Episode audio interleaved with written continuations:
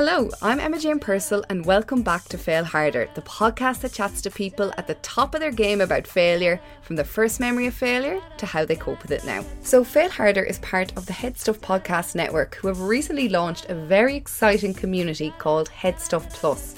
Head Stuff Plus basically gives you access to loads of bonus content from your favourite Head Stuff podcasts, including fail harder. It is as little as a fiver a month, and that money is going to help and support those podcasts and podcasters. So check it out. Joining me on the podcast today, I have the incredible singer songwriter and actor Sallay Garnett, aka Loah. That was an incredible collection of data because, like, the data speaks for itself, and it's really sad, I have to say. And mm. I think that it runs at a really deep level like we have a, a lot of issues of underlying sexism here and th- mm. there's just no you can't you just have to stare it in the face or you won't treat it um like why do we feel consistently that the music that women make is subpar because it's so it's so consistently that they were left out that it felt like it was a vendetta, you know, because mm. when it, it can't be that every single female artist is completely trash and doesn't deserve to be on the radio. Like that's yeah. too extreme. Loah released her debut EP in 2017, followed by an entire EP of remixes a year later, and she also co wrote the song Someone New with Hozier. In 2019, Loah played Mary Magdalene in Jesus Christ Superstar in the Barbican, London, and she also has multiple TV and film credits to her name.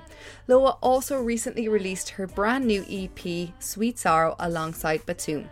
But today, Loah is not here to talk about success, she's here to talk about failure.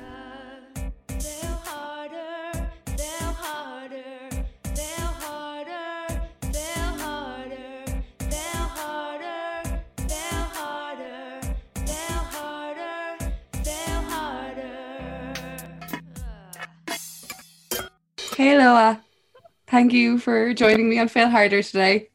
Hi, Emma Jane. Thank you for having me on Fail Harder today. Loah has a rock star mic, like not like, you know, your classic podcast Blue Yeti mic, a literal like microphone where you get up to sing a song. Can you tell that I miss gigs? And it looks great. I you. miss gigs. Oh my god. When gigs are back on, we're all just going to go wild. Like they're just going to be wild. And they're going to be packed and mm. like really intense. It's going to be religious almost. Yeah, I'm buzzed. Do you think that there'll be any this summer? I,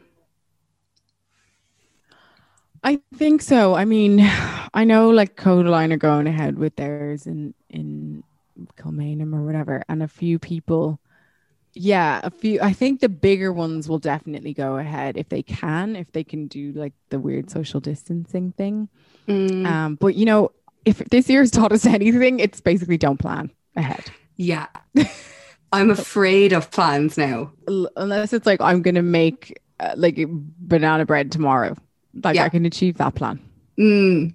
like even i booked just booked uh, a musical over here uh, to see the last five years.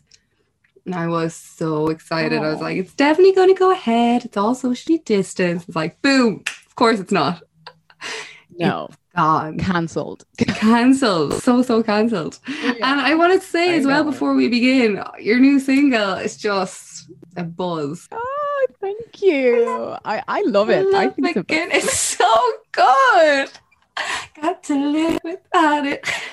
And sorry, all of those pictures of you as well, like the like, oh my god, the clothes that you're wearing and stuff, they're amazing. Just those that whole Thank shoot with the horse. And I'm just like, yes. Yeah, we went we went all out. I feel like um it was like what can we do that's a lot with very little.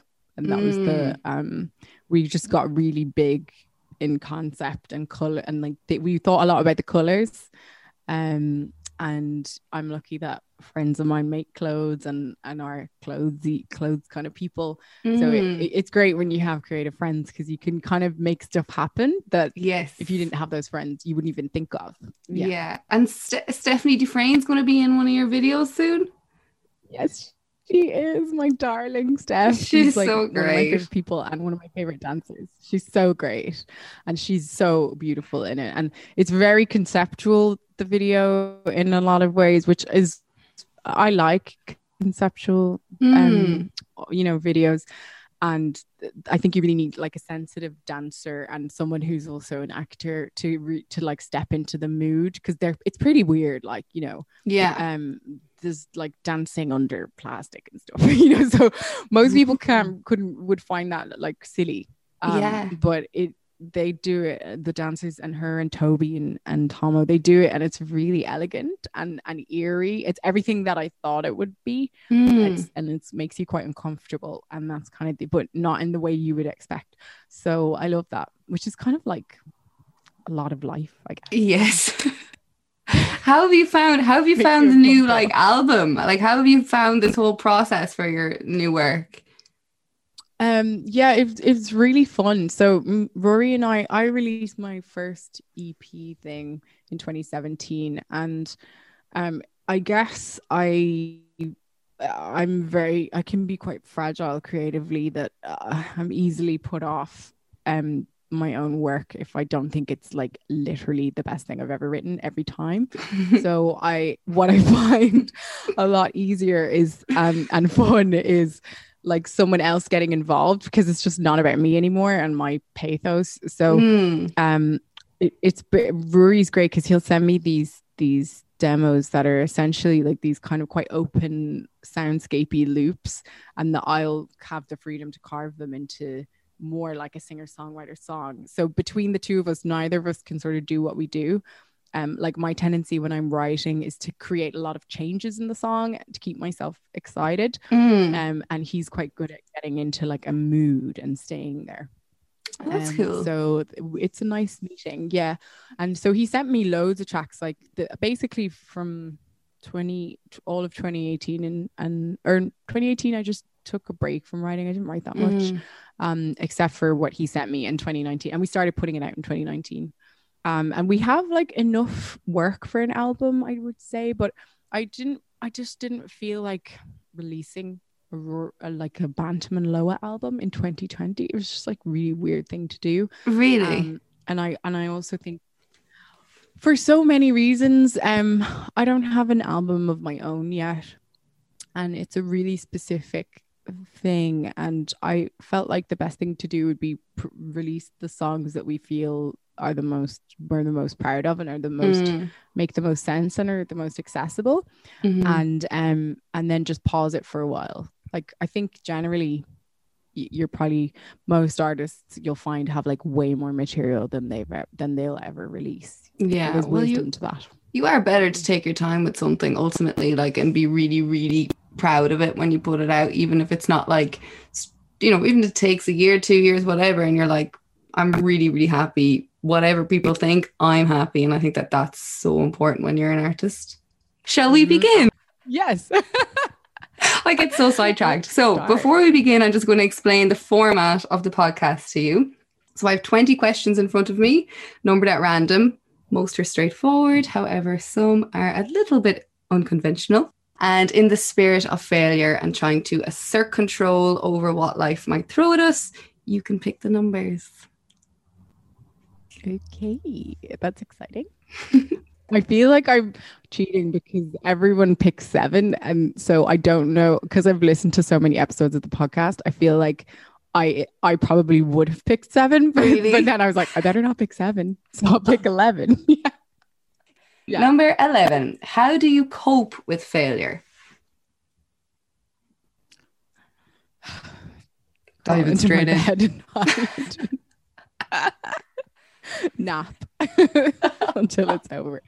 Um, I I think that I honestly, when I was a teenager, um, and I I've looked into this a lot because it's something that ha- came up a lot in my adult life that I really needed to address. But I definitely have that what they call like golden child syndrome, where I feel like I need to be perfect. And there's so many reasons for that. Like, you mm. know, there's family reasons, there's societal reason reasons, there's gender reasons. but um not whatever about those reasons it's a really hard thing to live with feeling like you have to be perfect all the time and and most people do and it would it actually got to the point where like i think i, I i've only ever failed two tests in my whole life and one of them was when i was 16 and i didn't eat for two weeks I actually starved myself. Yeah. Um, not even that I was hungry. I wasn't hungry. I felt like I actually was like, I, I may as well just wither into nothingness because, because I failed, failed the test.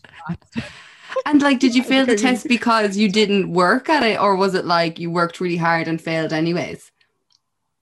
No, it was it was like so silly because we I moved school because we moved country. We moved a lot when I was younger, and we were in a new school, and they had a different maths curriculum than I had had previously and they did a test at the beginning of the year to like see everyone's level but i had never learned that material so obviously i actually got 8 out of 20 which for never knowing the material is actually not that bad Pretty good. but i still remember my score because i was so traumatized because i'm like 20 out of 20 girl. You know like 22 out of 20 like mm. and um it, i was my parents like ooh this is not good.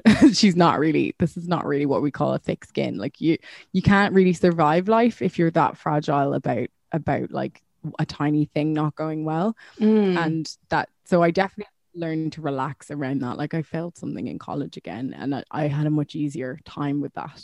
Um, and that was just because i didn't i didn't work at it and yeah. now like in my career you know there's the music career is full of little failures as they you know um, yeah, I was gonna say you gotta get really... you have to be ready for failure if you're gonna be an artist because it's just yeah. constant. it's a series of of, of misfortune and failure. honestly, carve like... it into a career. Mm. yeah, and like even just like because I act as well, doing tapes, like you're just constantly being like, ever, you know, being told that's trash. mm. Tell me about your acting. So, actually, um, I'm. I, would love to know about that. Um, well, I guess it's r- relatively new. Maybe the past few years, I've I, I always liked it. Um, but I I went to Bow Street for a year. Um, and just really liked the process. Yeah, yeah, yeah. That's right, because we know lots of similar people. And uh, I love I loved it. I liked the like mystery and the depth and the intensity of it. You were in something with Amy. Yeah, I popped and... up Yes. Yeah. yeah. I was in two shows with her, striking out and finding joy. Mm. And yeah, and a few little bits and bobs. And then I did um Jesus Christ Superstar last year, which was kind of like a mix of the two. That's but so it was more cool. singing, I would say. Mm. Yeah, that was really cool. That was really cool. Um, and I love it. I think like music is my priority because it feels so urgent for me, music mm. all the mm. time. I'm always thinking about it and listening to stuff and wondering how I can be better and what needs, what adjustments I can make to constantly just be really like get this really specific feeling that I'm looking for um when I'm performing or making stuff. So I don't I mean it feel like the art chooses you, you know? Yeah.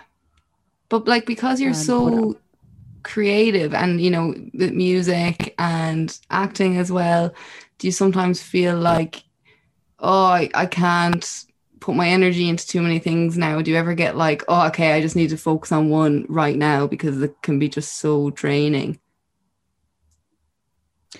Well, I think yeah, like they're they're both super demanding. Like I mean, mm. you know, acting is really intense and it's a full-time job if you take it seriously in that way as I'm sure you well know. Mm. just because you're not working, it doesn't mean you're not working on your craft and the subtlety and nuance of character and um, even tech the technicalities, I guess, of it. Like there are things you can practice when you're not on set or whatever. Um, so yeah, for sure, it definitely like having pursuing two vocations is really intense and they're very they have a lot of crossover, but they are different. Um, for sure. So it's nice to do something like Jesus Christ because you, you feel like you get to flex all your all the muscles and it's mm. very satisfying. But it was more heavily weighted in music, so I felt you know comfortable in that regard. It's so um, such think, good music yeah, as I, well. It's the best. Like did it, did it, did it. I love it. ding, ding, ding, ding, ding. Oh, it's just so good. So exciting. Every night But from the beginning we'd just be like, here we go, lads. This is amazing. Yeah. Was that a bit of like a living the dream experience for you?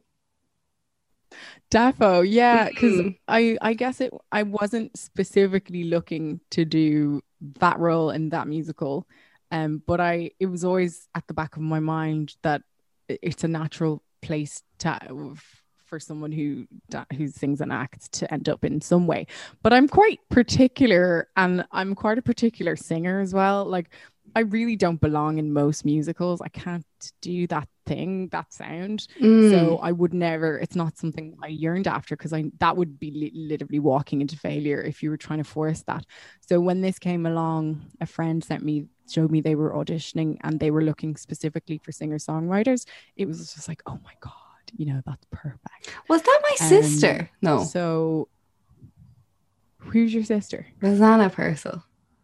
Yes. Oh my god. Not the model. Wait, oh my god, light bulb. It was ah. Rosanna, and I totally forgot. Sometimes I, ha- in my my head, her surname is Douglas, and I don't know why. That's crazy. Because I told, I said to her that I have to buy her a drink, but then it was lockdown. It's been lockdown since I, you know, the oh my god. Yeah because i told her i was chatting yeah. to you on the podcast. She's like oh my god amazing? She yeah. was like I was, she's like i think i was the one to tell her about like jesus christ superstar in the barbican. And i was like really?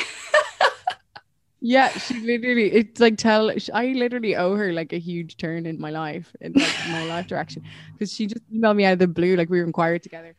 And she was like oh mm. you should go for that. And then um i did and, and there you go. Now we're talking about it. Look at you now yeah.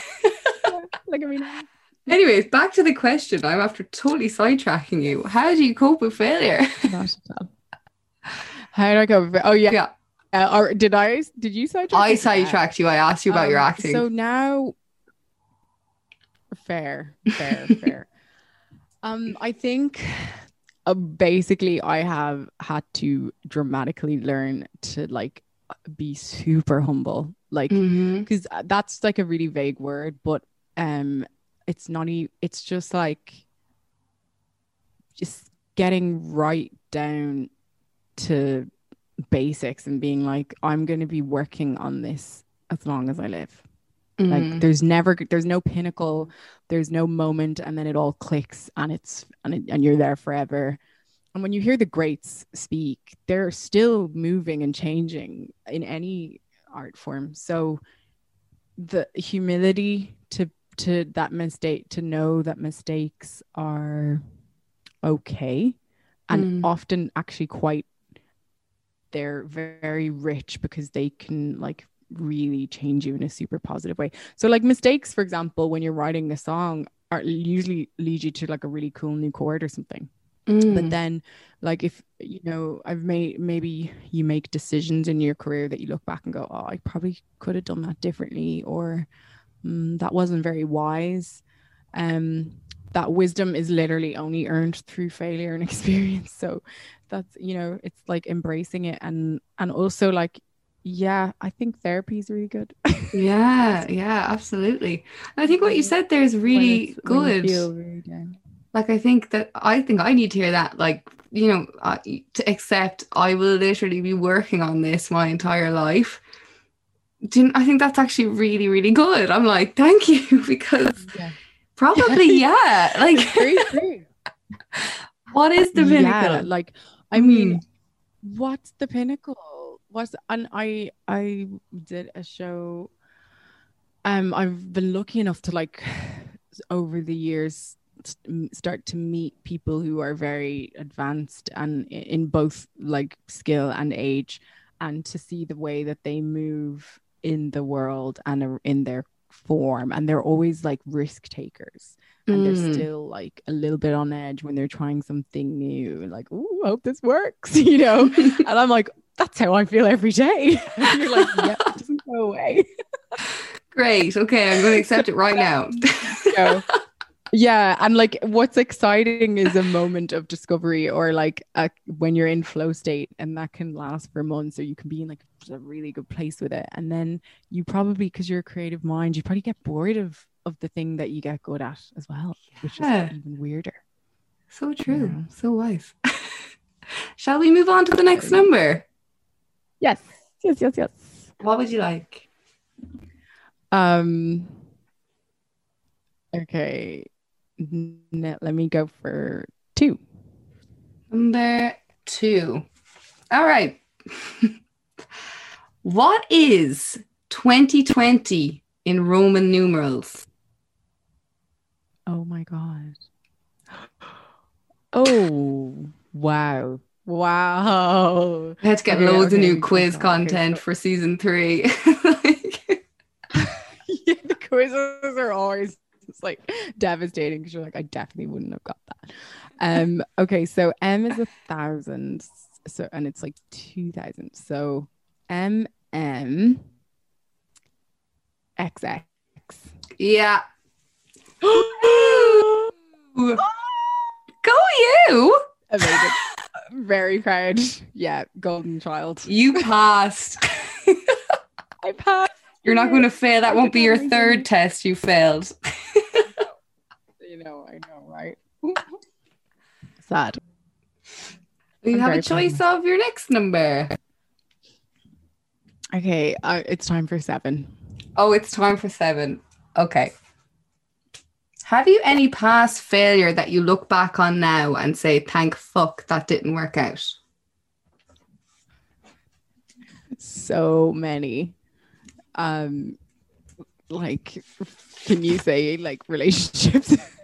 Yeah, you can say whatever. um i think well definitely the one let me see. Oh well this is a mad one. So i i guess i was like going i was trying to get medicine when i was in secondary school. Mhm. and in my mum got really sick in sixth year. And then i didn't i didn't get my points because i kind of had to mind her a bit. Oh. and it happened in april and i was like so devo at the time and i Mm. didn't want to repeat and i was like fine i'll just do this pharmacy thing which i'd slotted in at the last minute Mhm. and then it ended up like completely mm, changing the direction because had i done medicine i probably wouldn't be a musician Re- like it i feel like i don't think i would have been able to do medicine with with the same freedom you because you, just like you can't just like study in your own time you have to show up at Yeah. hospital it's you know. such a vocation, Um, really, you know, and- medicine. Mm. Oh yeah, like and like pharmacy is too, but it doesn't come close. And it's so many more years. I think to walk away from a medical degree is a much bigger decision. Um, yeah. and most people don't walk away from them; they walk into them later. So I think while I was super upset at the time because I had this attachment to to the idea of it, I I'm so grateful. I'm so grateful. Really? So no bit of you now would ever be like, oh, I would still be curious how I'd be as a doctor now, or you're just like, nah. Yeah. Occasionally it crosses my mind, like, but I almost go, oh God, thank God, no. Like, it's really challenging. And I do like, you know, Yeah. it doesn't get easier for them either. It gets harder. yeah. Um, for well, it's hard for a long time, a long time, and it's exhausting. And yeah, like a few years ago, after my first EP, I sort of had it like a slump of like where I was what I would realize now to be like the dark period after uh, you finish a project where you're waiting for the next ideas to come through. So I yeah. was like panicking, like, oh my god, what's happening? And I was like, maybe I should go back and do medicine because I can't, I don't have any ideas anymore. and then uh, now I'm like, oh, you were just relaxing, you big weirdo. like, Jesus, yeah, yeah. See what I mean? That's why you have to keep going because then you, great. you learn stuff. And what was your transition like from working as a you worked as a pharmacist, like an actual pharmacist. Um so what was your transition from going from that life into this life? You know, what was that change for you that you're like, okay, I'm gonna go and do music now? Yeah.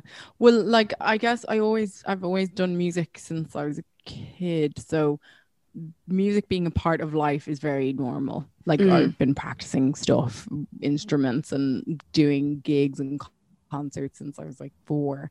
So I it's it's not as if um having music in my life was suddenly this new thing but the the real the only real change came from like the mindset about it that it's no longer a hobby it's like a serious thing that you have to um apply like a level of professionalism to and so i first off i like completely quit pharmacy and like went away for a while and then came back and then started working part-time um so that i had time to work on music because i realized like i couldn't do it if i had a full-time job mm. I had to give it more time.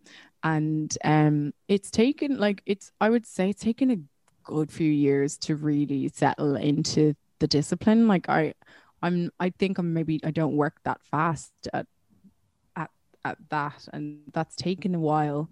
I'm probably there now in the sense that you I just even if it's uncomfortable, I just sit down and do it. Mm. Um, and and just try and enjoy the process. But because you know you want it to just be all lovely inspiration oh the mood hit me and like that's yeah. what it was like for me for the years before when it wasn't my job um, the pressure does change when it becomes a job and you're like oh god yeah is any bit of you now kind of um does any bit of you panic in your life now do you know what i mean uh, obviously you've come so far and you're you're doing so many really cool things but do you ever get like a day where you're just like what am I doing? I don't know what I'm doing from one week to the next. Maybe I should have stayed with, with what I was doing. Or are you quite secure in your in your like you know artistic life? Mm. Um, I I think Panic is like it's it's literally like that band name Panic at the Disco. Like that's um, a career in music. It's just like panicking at the disco. like like it's all That's funny great. games when you're playing, but you know, I, I don't know that there's anybody who is not at sometimes panicked because as an industry it's so inconsistent like yeah. oh my god i mean just like the level of of change and how dramatically like profits get slashed in a certain area like the way i'm i'm i feel like i'm just lucky that i came into music not expecting that much in okay. like especially financially because I know there are like people who say would have worked in like maybe slightly alternative labels, like say even just 20 years ago, who mm. were like actually selling millions of records. Um, but even though they weren't like the biggest of the biggest, but they that's completely gone now. So if imagine what they must be feeling to have like come up at a time when like you could actually sell music mm. to to move through their careers into a time where like it's not even you don't even expect to sell much um that that must be really hard so i suppose i do panic a bit because it changes so quickly mm. and you just kind of wonder can you keep up with it mm. can you can you stay in tune with the wider beast that is the public demand or something yeah. or or what what people connect to and you have to keep going back to be like, no, I just if I I have to trust in my story and my what I do because if I start worrying about out there, oof, like that, you're in for uh, you're in for probably disappointment. Um, mm. And I know, like I know, like in the pop world, people are trying to be a bit calculating about like getting you know hitting the mark and and selling the records but like when you hear pop stars talk about trying to do that they're all just like it's really stressful mm. so yeah it's all about gigging as well which has been taken away. You know what i mean? For so many art, like musicians especially it's like the income now is from just doing live gigs. Um and obviously now this year it's like no musician is able to do that. So it's just like yeah. crazy really. Yeah that's super weird. Like that that's what I mean about the industry. Like, talk about yet another manifestation of how fragile it is. Like, it's it's the been the one of the most affected because you know hospitality, restaurants, and music, and even hospitality and restaurants can kind of are getting some a bit of a look in, but that it's just been slashed dramatically. So I think like that that tension is or the the big question of what is going to happen to our livelihoods is on everyone's mind on some form and people are just waiting for the chips to fall, I guess, next year. So it is, and that it's so important to gig because then you forget all that nonsense that you're thinking about of like, mm. whether do people like me? You know, you're just like singing and performing and like creating a nice mood, and everyone's enjoying it with you, and it's all fine. You know, yeah, goes out the window. So, um, you need those to keep you going. Mm, do you think you'd be like nervous again getting up in front of a big crowd, or would that bother you at all? Um, I, I honestly, that's a good question. I honestly have no idea. like for for a gigging musician, like months and months without any audience. Well, it does happen if you're working on a record or something. Um, and I have done like little online things, but there it's did the late late. It was brilliant. Thank you. The late late is a bit right, like it's like an Irish thing, but it's like if you get on the late late, you've made it. like, yeah, it's it's a real nod that you're like we trust you to go on the late late. You hmm. know. That, that performance was fab though. I'm not Did just saying it really was great. Thank you. Thank but you. Do, but would I you get nervous before things like that? Mm. Oh mm. yeah, totally. Oh god, yeah. Um, get it big flush of adrenaline.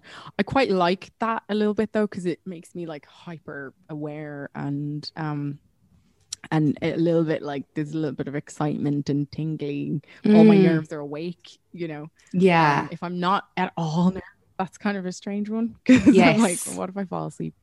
For sure. you know? Caroline Foran was on this podcast and she has written that book, Owning It, like the anxiety handbook. And uh, she talks about like nerves in the book and how like you can kind of train your brain into being like these are useful. Think of when you've had these feelings before and like what happened because of them and like try and remember that and it, use them to your advantage which i think is actually very helpful. Yeah. Yeah i love it because i find it like exciting. I'm like oh i'm gonna be so intense. Because like in life that like that anxiety like at a party or something is really inappropriate because you're just really intense at people. but on stage, I'm like, oh, yeah, whole room, and they're so much yeah. energy. yeah, you know. I know. Oh, I know. And but then, like the next day, you're like, my muscles are sore. It's just like your body then just like drops because you've had so yeah, much adrenaline. Yeah. You're like, can't function today. Yeah, the the whole come down. Wow. Yeah. Yeah. Finished. Do you do you do a lot of theater? I did do a lot of theater. I haven't done theater in a while, but I used to do loads. And um hmm. I found I definitely honestly found with theater that sometimes the run so like you do a run or whatever it could be i don't know three weeks four weeks whatever. And um i found that like going back to life and taking like up my like job again in like whatever else i was doing on the side i used to find that so hard. So you'd be like having the best few weeks with the best people. I mean, like I have one specific memory. I was doing like show and I was loving it, and then I went back to teaching English, um, and I remember just being like, this is so grim. just like hate life for those few weeks. I was like, I need to learn how to deal with this because this isn't good. Like, you can't be going around like that the whole time. No, no, that's yeah. Wow. I know, I know the feeling so much. It's that post show blues. Mm. Yeah, it's real. I think a little bit of you nearly hopes the show will lead to the next amazing experience. But like realistically, that's not going to happen. Maybe for like the 1%, but it doesn't usually. Yeah. Yeah, you, you're always like, this is it. This is it. And yeah. yeah, and you form such those intense bonds with everyone on the show. And mm. There, you don't know how you're going to live without them or something. you're just like, like, never see them again. never see them. See you never back. Shall we move on to the next number? Mm-hmm. What would you like? Uh, let's go with 19. Number 19. what has been so this I changed this. It was what was your biggest lockdown failure, but actually now because it's December or well nearly December, um, what has been your biggest 2020 failure? Because the whole year has just been mm. a bit of a failure. God, the whole year's been really strange. Um, it's a good question. I think I I feel like overall this year I surprised myself with my patience in terms of like not getting to go to America because I was planning to move there in March. Um, was that just your decision? Like, I want to move to America, or sorry, yeah. Well, I just felt like it was time because I'd done release my EP, and you know, um, once I'd gone to London, I always wanted to move, and I think I probably just didn't have the combination of the readiness, confidence, and sort of like the hunger to to just really commit without wanting to run home like a few months later because I was scared, you know. Yeah. Which is like very. I think that's quite an Irish thing. Um, like I was like, I'm gonna miss my mom, or no, but you know, just for knowing that having that confidence to be like, I can take on anything that comes my way and I can handle it. And i'm mm. at that point now where i'm like okay i'm going. I i because because i want I, I want to have an international career in the sense that i want to travel around and, and tour and sing and that you need certain things to make that make that happen and uh, one of them is just like accessibility to the places mm. you want to go so i got an um i got a visa and i got everything i had my apartment and i need to build a, a team and i think probably uh, there's part of America where the there's music that's more suited to what I'm making, and there's little scenes and pockets of scenes that I would fit more easily into. Um, so it just made sense. Um, and yeah, but it's been nice knowing that everyone's not been able to do their plans this year. But I think actually, if I could go back and do it all again, um, I think I would do even less I feel like I felt very much the nece- I had so much energy because I was ready for this huge move, mm. you know? Mm. and and so I felt obligated to be like intensely productive because I just was like ready for this big expansion, and I've like been so sometimes quite hard on myself to be super productive, mm. n- no matter what every single day, and I'm kind of why? Yeah. Like why really? I mean it's great. And uh, you know it's been good for an artist to have this random time where you're just at home. Yeah. And i have been productive but i wonder if i just let myself relax like a little bit more um, mm. what would have come out of that but you know i guess we'll never know i get you like sometimes i'm like I have to do this and this, and I have to put out this and like do this thing podcast or whatever I'm doing. I'm like, no, there's nobody making me do those things. Like most of the things I have yeah. to do, I've just decided. And I'm just like, I have to get them done now, have to put it out, have to get finished. And it's like, you don't actually, if you're really stressed about it, you don't. But I don't know, just I just yeah. get like in these mad headspaces. I'm like, has to be finished now next week. That's it. Yeah. Yeah. And I'm I, I'm sure you know yourself, like when you work for yourself, you have to have an element of discipline. Mm. And you have to have a certain amount of self control. Um, otherwise, nothing will get done. Um, but you wonder why you would give yourself a job where you're like horrendously stressed all the time. Mm. Like, if this was someone else, uh, if this was in an office, I would like, I'd probably quit. yeah how do you how do you do working like, for yourself like are you good at spending a lot of time alone coming up with stuff or do you work better with others kind of bouncing ideas um i love collaborating and i've done a lot of it the last couple of years um and there's more collaborations that'll be out next year as well um but i it swings in in it's like a pendulum. I did a lot of that and now i want to be on my own again and i have been writing on my own. And i i actually just finished an acoustic ep um of songs from the 19 well they're poems from the 1920s and i've just set them to music. So you know just guitar and voice oh cool. guitar. So yeah, it's really nice. It's very like quiet and acoustic and um reflecting i guess that the one thing that the 20s of both centuries have in common is that like there's still songs i don't know mm. or something. Um yeah it's very like it, there's not too much like electronic trickery or anything.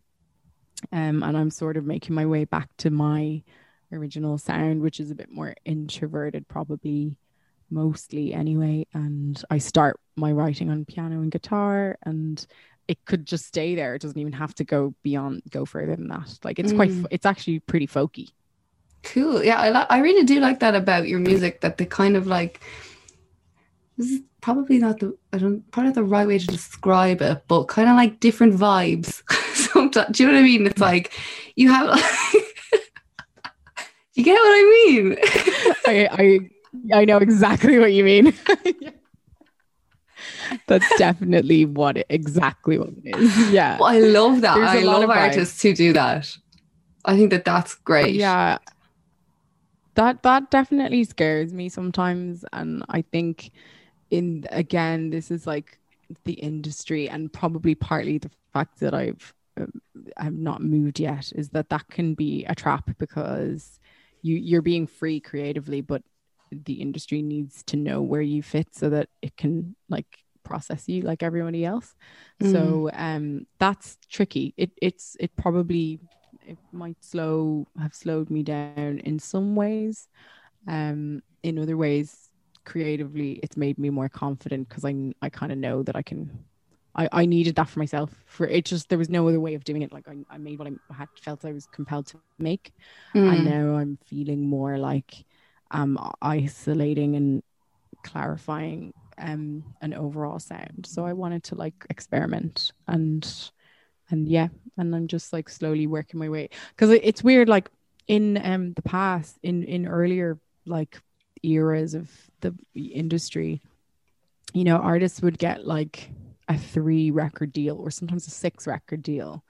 And their musical journeys were like you know mad. Like when you think about the difference in sound from one record to the next mm. or the approaches that they would take. And some people were are very consistent others aren't or others would end up contributing to other things. Um but yeah everything's much shorter nowadays. So mm.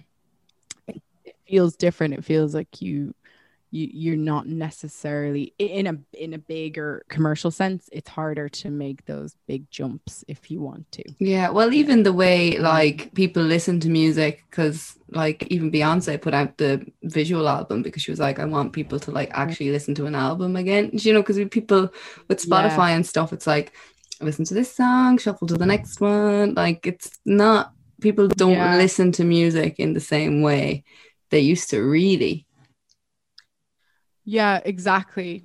and actually, I as I was making that point, I was like, also on the other side of that, um, I think there's a lot of pressure for uh, for bands who are say hugely in the commercial world to to specifically jump genre to follow the trend. So mm. like no one's jumping it because it's their natural creative progression. They're like, no, you have to do like Afro beats now. you know, and they're like, but we Oh. You're like an Irish folk band. yeah. Like, no, lads, get those 808s in there.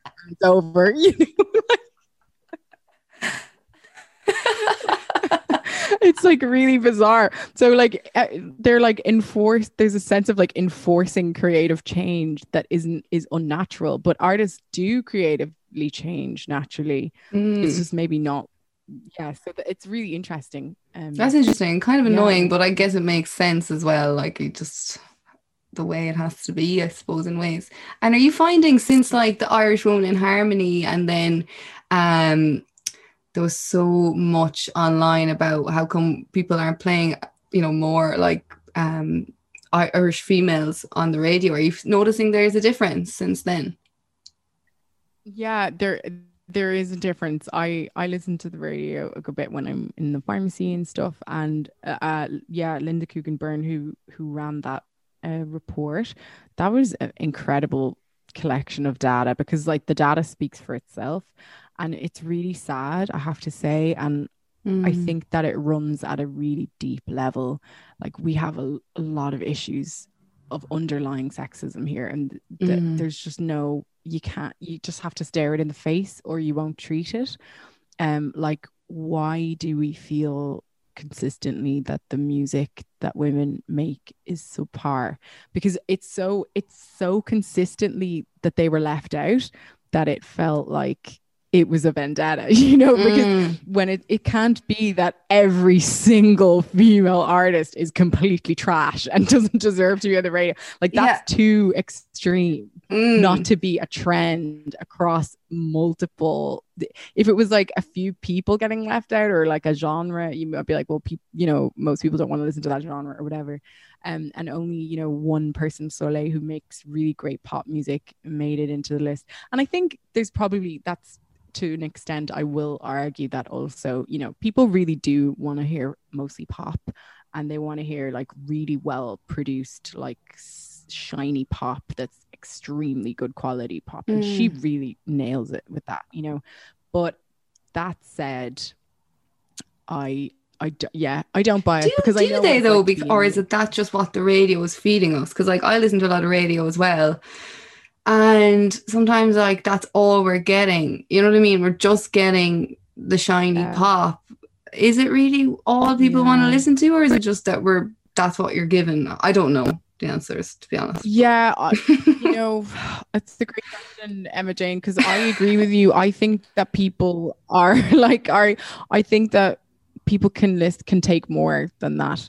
Mm. Um, but then maybe maybe I some I'm like, oh, maybe I'm wrong, or maybe um, it's the type of listening that people do to the radio. They don't go there for discovering stuff anymore. Maybe it's the relationship people have to radio that's changed. Because even my mum said when she was growing up, Crumlin, like she was like, we heard so much more variation on main radio. Like she was like, we heard opera, and there was like loads of different types of folk music.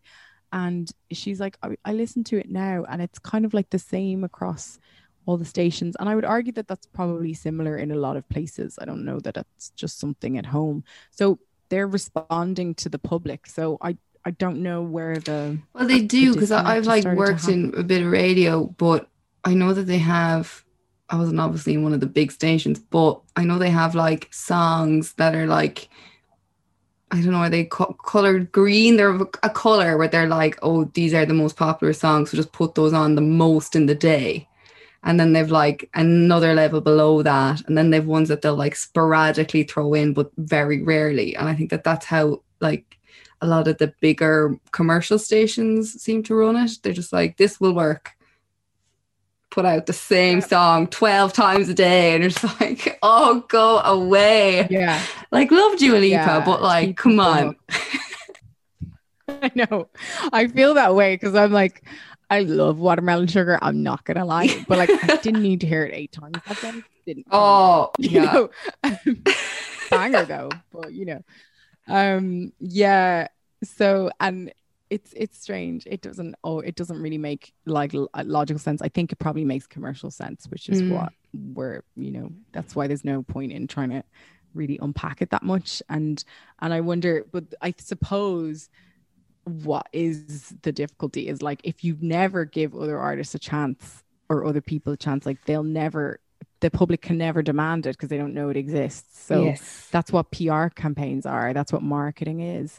And i think like radio have that power and um they probably forget that sometimes. Shall we move on to the next number. Um i keep saying yes and then remembering I have to choose. Um, did I pick nine already? Um, no, you did not pick number nine. Okay, nine. Nine. nine. okay, this is spelling. Spell daiquiri. Ooh. Okay, I think I can spell this one. I, well, there's you? one trick bit in the middle. Five. Yeah, I've I've had a few daiquiris in my time. Oh yeah. Um, okay, so D A. The tricky bit is if there's a C or not. D A Q I. Oh no! It is have a C. You failed. D A. I failed. this will be your third test. D A C. My third fail. Don't If I take was it gonna too do harsh. It, it had to be publicly on a podcast called Fail Harder. I'll try not to. Well, I, do you want to give it another go, or will I tell you? It's is it D A C Q No, U I or I? it's Oh D A. Okay, I I, yeah, I have no idea. D A I Q U I R I. Oh my Yep. god. Mhm. That extra eye. Yep. Oh wow. that really struck me. I would never have gotten that. I thought it was the C in there. Like, you know, like uh that Le Coq Sportif or something. Oh yeah, yeah. Wow. You made a good attempt. or whatever. There's another drink. I made a good attempt. Solid attempt. It'd be terrible if you came on and got all of those questions right, though. Like yeah, I got I got the Roman numerals, so it's okay. You I'm did, you did. That was impressive. Geekness. so. I think we have time for one more question. What number would you like? Okay, great.